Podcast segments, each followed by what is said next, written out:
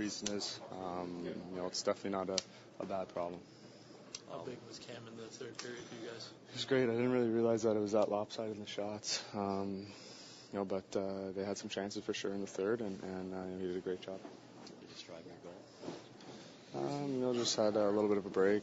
At, uh, at Letty's a pretty incredible skater, and, and uh, you know, he was kind of able to, to get in front of me, and um, I just tried to drop it to Drad, and you know, realized that we had a little bit of a two on one, and he made a great play back. It's just, is it a relief to get into three on three and have a bit more room to create a game like this tonight? Um, yeah, it's all right. It's good. I mean, there wasn't a whole lot of offense going either way. Um, you know, that's the that's the type of games that are being played in the NHL these days, and um, you know, it's good to get a win like like that.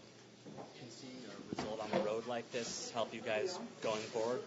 I think so. Yeah. Um, you know, it's just good to, to feel good again and, and get a win under our belt.